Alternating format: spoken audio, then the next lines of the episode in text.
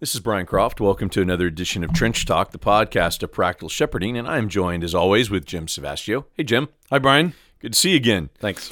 So, we're going to dive right in. Before we do that, um, we just want to ask everybody if you've been helped by the podcast or our ministry, you can go to the donate page, even though we have a donut page now up, th- thanks to that. Assuming you listen to all of these podcasts. that faithful listener who put that awesome page together, we would rather encourage you to go to the donate page uh, if you want to give financially a gift to help the ministry.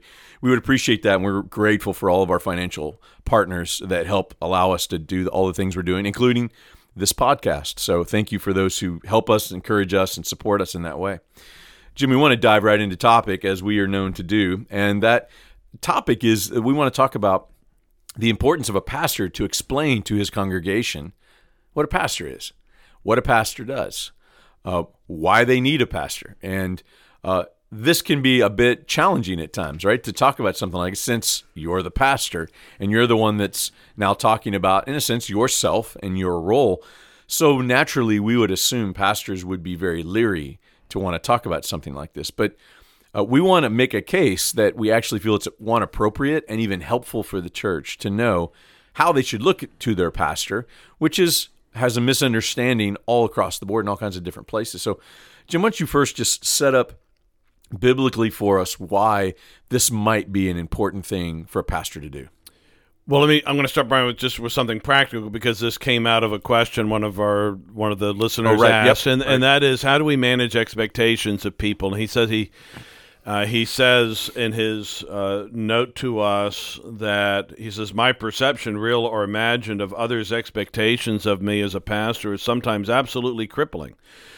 And so he's dealing with so what are their expectations and, and are there cultural expectations? And I imagine if men are listening to this in other parts of the world, they have their own cultural Other cultures, yep. expectations of what a pastor is and what a pastor does and, and, and practically and publicly, privately, and all the ways in which that what that looks like. But Brian, what he, what what gets down to is uh, our need to communicate biblical truth uh, concerning the role of a pastor. And excuse me, if, if I were to uh, say what I think, there you go. I'm good now. Uh, maybe Sean could work his magic and edit that part out. We don't edit, Jim. Everybody knows I, I that. know that's we where, that's how we came up with the donut. We do not page, edit. Go- because you don't going. edit. All right. All right. Um,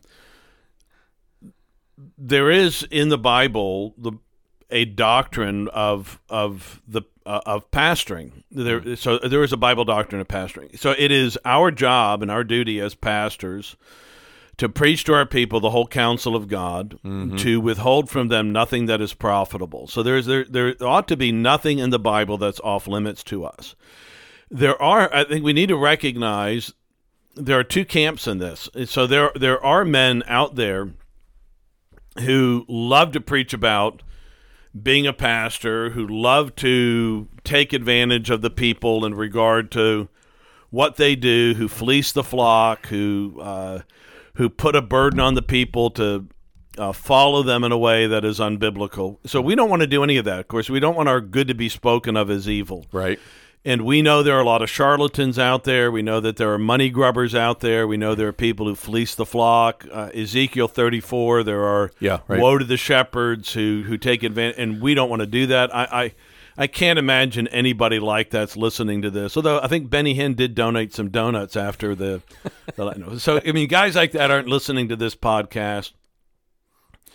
And I trust the guys who listen to this are hopefully guys like ourselves who just want to do nothing other than pour your life out for God's people and then and then die and be forgotten as the saying goes. So Yep. so that's us. And so what happened though in my own life and I imagine I'm not unique in this is that I struggled at times with saying certain things that the Bible says about pastors because I didn't want to take advantage. I didn't want it to sound self serving. I didn't want to promote myself uh, in that. And I had to realize at one point that I was not being fully faithful to these texts as I was withholding information in a sense out of fear of being misunderstood. And so I've, I've said very often to pastors, it's easier for another pastor to come into your church and preach these things. Talk about those So, things, like, yep. what does the Bible say about uh, why a pastor should be paid by a congregation? Hmm. And, and even some idea of what that looks like, how much they should be compensated. And that's far easier for another guy to come in. So, for instance, there's a church plant I, have been uh, somewhat helping with and, and, giving some counsel to the men who are leading that. And I've gone up and preached, and we've talked about this. And he said, "Well, maybe when this time comes, I'll come up and preach on this." Right. Yep. Uh, for them, because again, it's in the Bible. The Bible talks about it, but how do you get up there and say, hey, I'm going to talk about, for instance, why you should highly esteem me and why I'm worthy of double honor because I rule well uh, in, in, God's house. But beyond that, Brian, the, the, there is a description in the Bible of what a pastor is and what a pastor does and that's really where we want to be able to inform ourselves and inform our people because there are cultural expectations or a diminishing of what a pastor is or of a pastor's time uh, eh, sometimes mm. um, because they don't put a high premium on what a pastor does sometimes because we haven't explained from the bible really what we do because we're afraid or embarrassed to do so. Excuse me, Why don't we start there? Why don't we, uh, just for the sake of argument in the progression of this conversation, let's let's talk about what a pastor is, how, how we actually would communicate that to the church, and then we can and talk about reasons why that would actually this actually would be a, a good thing. I, I this was years ago. This was when my kids were little, so we're talking you know 15 years ago now. I was asked to go to a a kindergarten class and at a school, a Christian school, and explain what a pastor was to a bunch of five and six year olds. And I wow. thought, I've been asked to do a lot of things. This is a unique and kind of fun challenge to figure out nice. how I'm going to do that. And it's a long time ago, I'm just remembering this, but you know, it was just a good challenge to think about. How do I communicate to a bunch of little kids? Uh, uh probably a lot of them go to church. It was a Christian school, but what is what is a pastor? What what does he do? And I I took a Bible with me. You know, I took I took a, a cross with me. I remember that. I mm. took um, you know, I I, I took something um, you know, to as far as like a to represent like going to a hospital or something like that. I'm trying to remember everything that I did, but it was a it was a wonderful challenge to try to think about how to communicate that to a bunch of kids. And uh, it's this it's in a similar way. I think it's the same thing we have to consider with our congregation. Just because a church maybe has existed a long time or you've got a bunch of people who've been in church a long time. That doesn't mean they have an accurate understanding, to your point, of what a pastor really is. So, where do we start? Where, so, how would you advise a pastor who was listening to this and says, Yes, I want to be able to communicate this well to our church? I don't want to assume they know. I would argue most churches don't have a right understanding of the role of the pastor in general. Where would a pastor start in trying to explain this to a church? I think it, it, it depends on how critical this issue is because what you can do is in the normal course of preaching that you're going to come across it. So if you're going to preach to the book of Acts, you're going to preach Acts chapter 20. Yeah, it's going to be there. If you're going to preach through First Peter, you're going to come to First Peter chapter 5. If you're going to preach the pastoral epistles, First and Second Timothy and Titus, then it's it's going to be there. So there is in that sense an opportunity. Yeah. Uh, you're going to find certain things in the Gospels that are related to you know, uh, Jesus' exhortation to, to Peter to feed his flock and to, and to, and to shepherd his flock and and attend his lambs, that kind of thing. And you can say to the people, this is here is Jesus in essence telling him to be a, a, a shepherd or a pastor, and this is what a pastor is. This is what a pastor does. Yeah. And so I think there are those opportunities. If on the other hand, maybe you're you're going through like I did years ago, I've, and I've done this twice, and I've mentioned this before. When I first came to Louisville as a church planter, I said, okay, I'm going to preach through the doctrine of the church, and so I dealt with the identity of the church, the membership of the church, the leadership of the church, and the tasks of the church, or the duties of the church, responsibilities. What does church do? so what a church is and what it does, what its members are, and and so when you're dealing with even the duties of members, you're going to talk at some point about what are the duties of members toward each other, what are the duties of, of, of members in a, in a sense toward the church, but then also toward leadership, because that's addressed several times explicitly in the Word of God.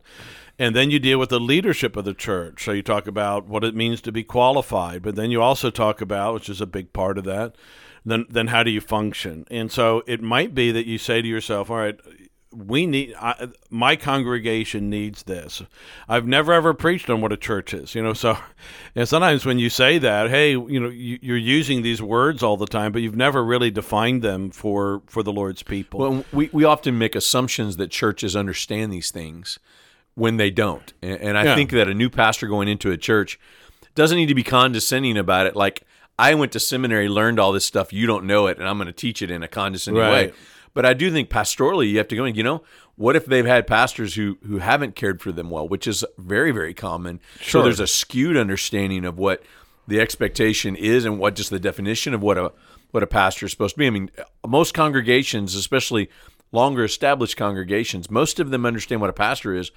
based on the pastors they've had.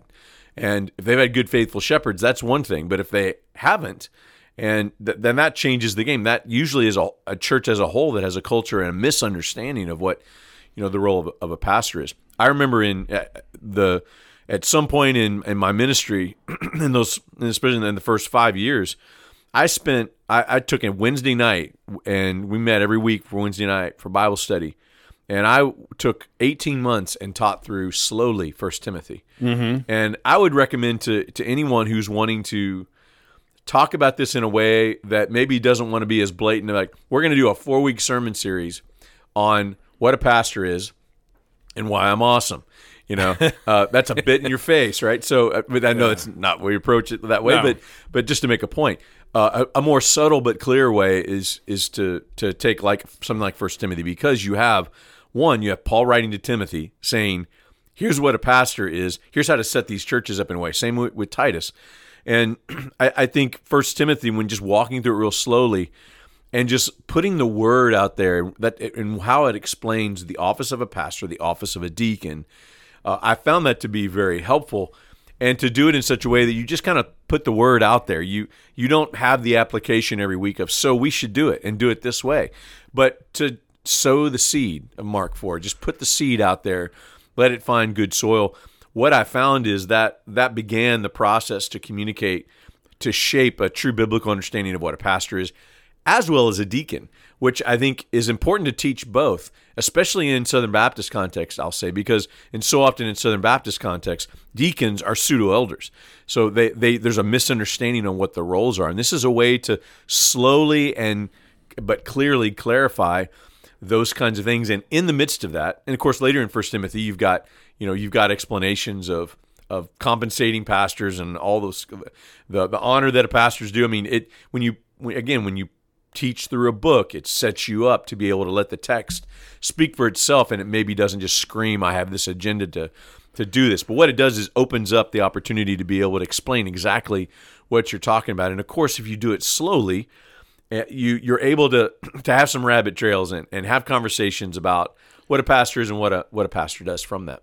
And Brian, do you think that sometimes some of this may just need to be done more privately with people? So, for instance, when somebody comes and says something like, uh, "Well, our pastors have always cut the grass in the past as part of their job," yep. or uh, well, you know, when the painting needs to be done, you know, was, was the pastor always did the painting, or um, my pastor always went and got me groceries uh, in the past when uh, you know, again, small town kind of a thing. Andy Griffith, you know, you watch the old Andy Griffith show. You know, the the the, the, the he's the sheriff. And you think, okay, what was his job? But then, how did it function? Well, I mean, people asked him to you know pick up all kinds of things, or right. Drop people off for him to watch. You know, watch my kids while I go do this or whatever.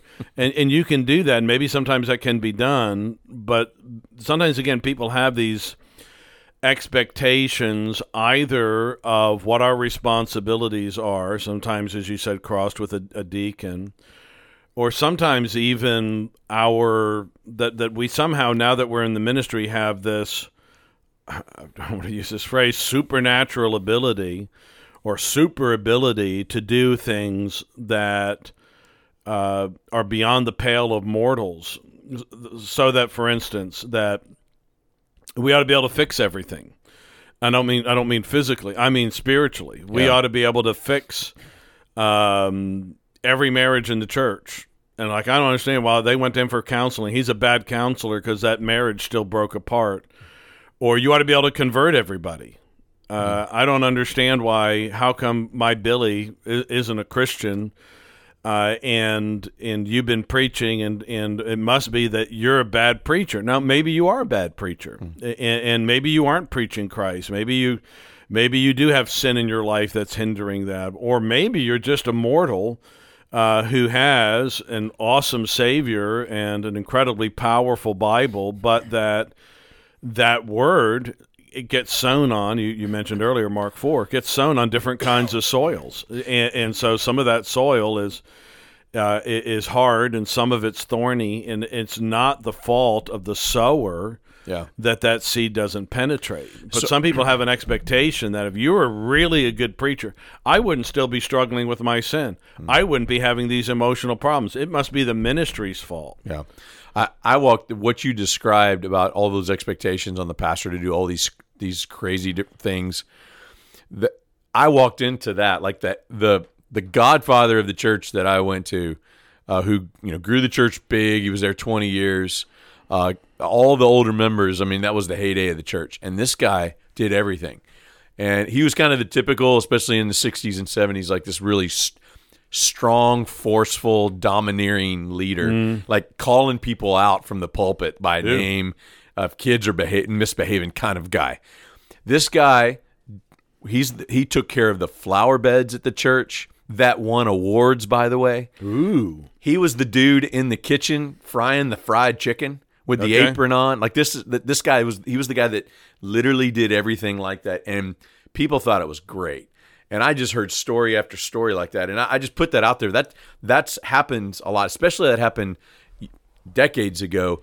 But again, what does it do? It shapes the expectation of people and what they uh, what they expect of you. So, Jim, let's shift to why this is important. And we've talked about how to maybe approach this, but let's talk about a few reasons as uh, why is it important that a pastor maybe want to consider doing this wanting to clearly articulate don't assume people understand but to clearly articulate why their congregation needs to rightfully see their pastor and in regard to uh, what they should expect of them Well, the writer to the Hebrews says in Hebrews chapter 13, uh, uh, when it describes the uh, following or being persuaded by your leaders, some of the translations say obey them, and it says they watch over your souls as those that will give an account. Let them do so for with joy, for this would be unprofitable for you. So there's two there's two reasons laid out there very clearly. Well, first of all, it explains some of what a pastor does. I mean, really the Right. overarching phrase of what a pastor does. He watches over souls as those that will give an account. He takes care of souls, and he does that through the ministry of the Word of God and prayer. He does that publicly and privately. That's his job. His job's not the flower beds. It's not fried chicken. It's not babysitting. It's not taking out groceries. Now he may he may be able to have time to do all of those things. It's not to be your fishing buddy, your fishing companion, to sit out on the porch and just talk about the you know the college sports team or high school sports. His job, his job is to watch over souls that will give an account. And then it says, first of all, that that you should follow them. You should. It says that to the congregation, and it says this will be if you allow them to watch over you with joy. That is, if you if you'll not constantly, as as a congregation, fight everything, buck against everything, complain about everything, not with grief that's the other yeah, part of not that with verse grief, yeah. right, right. That that let them do that. They that not only will they have joy in what they do, but that it will be it would be profitable for you. So it's not unprofitable, you know. So, so let it not because that would be unprofitable. Let it be profitable for you. Yeah, That right. is, it is for the good of the congregation to allow that man to be able to do his job so that whether that is giving him time in the study recognizing his time in the study to study the scriptures matters that his time when he's sitting there and you say what that he's when he's reading his bible and when he's praying and watching over his soul or even when he is ensuring that he has uh, his family life together, that he's spending time with his wife, spending time with his kids. Listen, this is for your good. Uh, you don't you don't need a pastor who's a lousy dad you know, so that if you resent that the pastor is going to his kid's ball game or that you resent that he's taking a date night out with his wife, well, he could be, yes, he could be visiting somebody, but he's also making sure that he's not disqualified. He's making sure that his home life is exemplary hmm. for you. Part of that hmm. for you, so that you have an example to follow and go. Yeah. That, okay, that's what a guy looks like when he's loving his wife.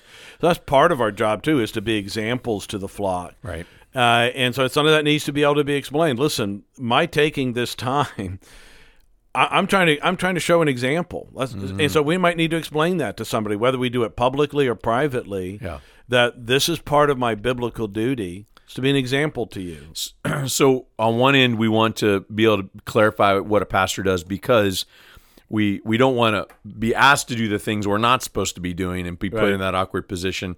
Um, on that flip side, and you've made this point to me before, that we also want to clarify what the role of pastor is so people know how they can call on us. Mm. You know, because we we've talked about before, we were talking about before we went we started recording that the you know, the amount of people who said I just didn't want to bother, you know, this went on, but I just didn't want to bother you. And like that's what I'm here for. Like right, exactly I exist right. for that reason to be right. available to you in that moment. No, I'm not going to pick your kids up from school. But when you get a bad cancer diagnosis, that's what I'm for to be there for you in yeah. that moment. So on one end, you want to clarify so you're not being asked to go and you know and do a certain weird job at somebody's house, though you can choose to do that if you want, but not to be expected to do that. On the flip side, you want people to know when they can call you and when they should reach out. And though you're having dinner with your family one evening and they know you're it's after it's past time you're in the office, but a crisis happens, we we want them to know we want them to call us in that exactly moment. right yeah and yeah right and i think uh, it, that there are there are people that can take advantage of that but most people won't and i think that, uh, and depending on your congregation i pastor a congregation where i need to encourage people sometimes and I, I think this probably happened more as I've gotten older and, and as my health wasn't as great. You know, people didn't want to bother me and I and I've had to say, and you you you were quoting me in that that I said, listen, I exist for you. I, am yeah. here for you. I, I, want you. I don't want to have to hear later on that you were in the hospital or that something happened. And like, how, how did I not know? How did why did why did you not tell me? Or that things are really hard for you right now. Listen, you you need some of my time. I can make time for you. I, mm. I you know I, I will make time for you and you do want to let them know that because that's that is my I, I'm I am here to watch over you, take care of you, to, as one man said, I, w- I want to help you to get to heaven in the best shape possible. So yeah. if I have one overarching description of what I'm trying to do, that's it. And, and that's done privately and publicly. Here's my final word on this. One, just another reason to be, clarify this with a church is that I don't want people to expect as part of my job that they come, they call me to come rake their leaves in their yard or to scrape their driveway. But you know what? There are times I wanted to do that anyways. And when I did it and people didn't expect me to do that, and the pastor shows up with a snow shovel on a, on a snowy day yep. to scrape the widow's driveway, that blessed her in a way that wouldn't have if she expected me to be the first guy with a shovel showing up at her driveway. Right. Yeah. It, it, so it doesn't mean really we don't do those right, things. Exactly right. I want to make very clear. Right. We, we, and we've but we talked. I mean, we've done crazy things that either people have asked us or they haven't asked us. That's part of we have a choice in that. But another clear reason to clarify is that it, it, it's a way for us to bless people when we do things. When we're able to think creatively of, I want to serve this person in a way they're not expecting me, and that can bless somebody in that way. So another yeah, reason that's a very clarify. good point. That's right, and I think we want to be careful not to dismiss some of that. I think that can be very, very helpful and profitable. Anything that builds bridges with our, our folk, anything that that ties, further tethers of love and affection, and that they do see that you're a servant. I mean, yeah. uh, I think part of it's a it's a fascinating thing, real quick, Brian, that the the apostles learned so well to wash feet, right? That in Acts chapter six. They eventually needed to create the diaconate. Mm-hmm. Those guys learned the lesson of foot washing so well that it was affecting their ability to actually do the the chief work they were called to. They were so busy serving people practically. Yeah. Uh, and again, these were proud men who wouldn't have done that earlier, but they'd been so transformed by by the Lord and by the Holy Spirit. And I think there's a part of us that wants to be there, wants to do all of that, and we have to sometimes know what our chief calling is.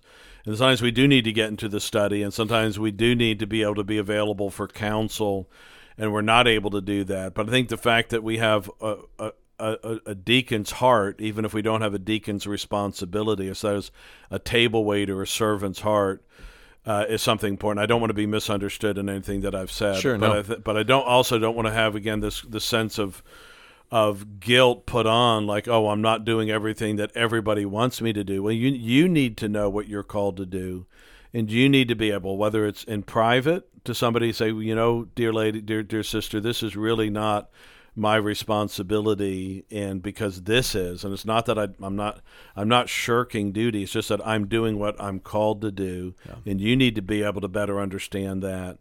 And, and then sometimes we might need to share it just as we work our way through the word of god and make specific application.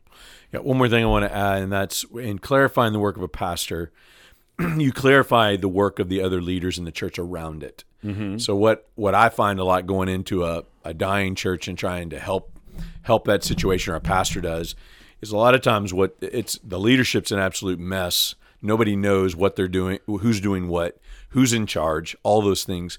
So again, clarifying the work of a pastor to a congregation helps kind of set the standard for this is a pastor and everybody else, whether it's a deacon or a committee head or a trustee or whatever it is, all understand their roles in light of what this primary role of a pastor is. And so there's just tons of benefits. We could go on and on, but I'm going to ask Jim if he'll just close in prayer and pray for each of you who are listening that God will give you wisdom to know how to pursue this.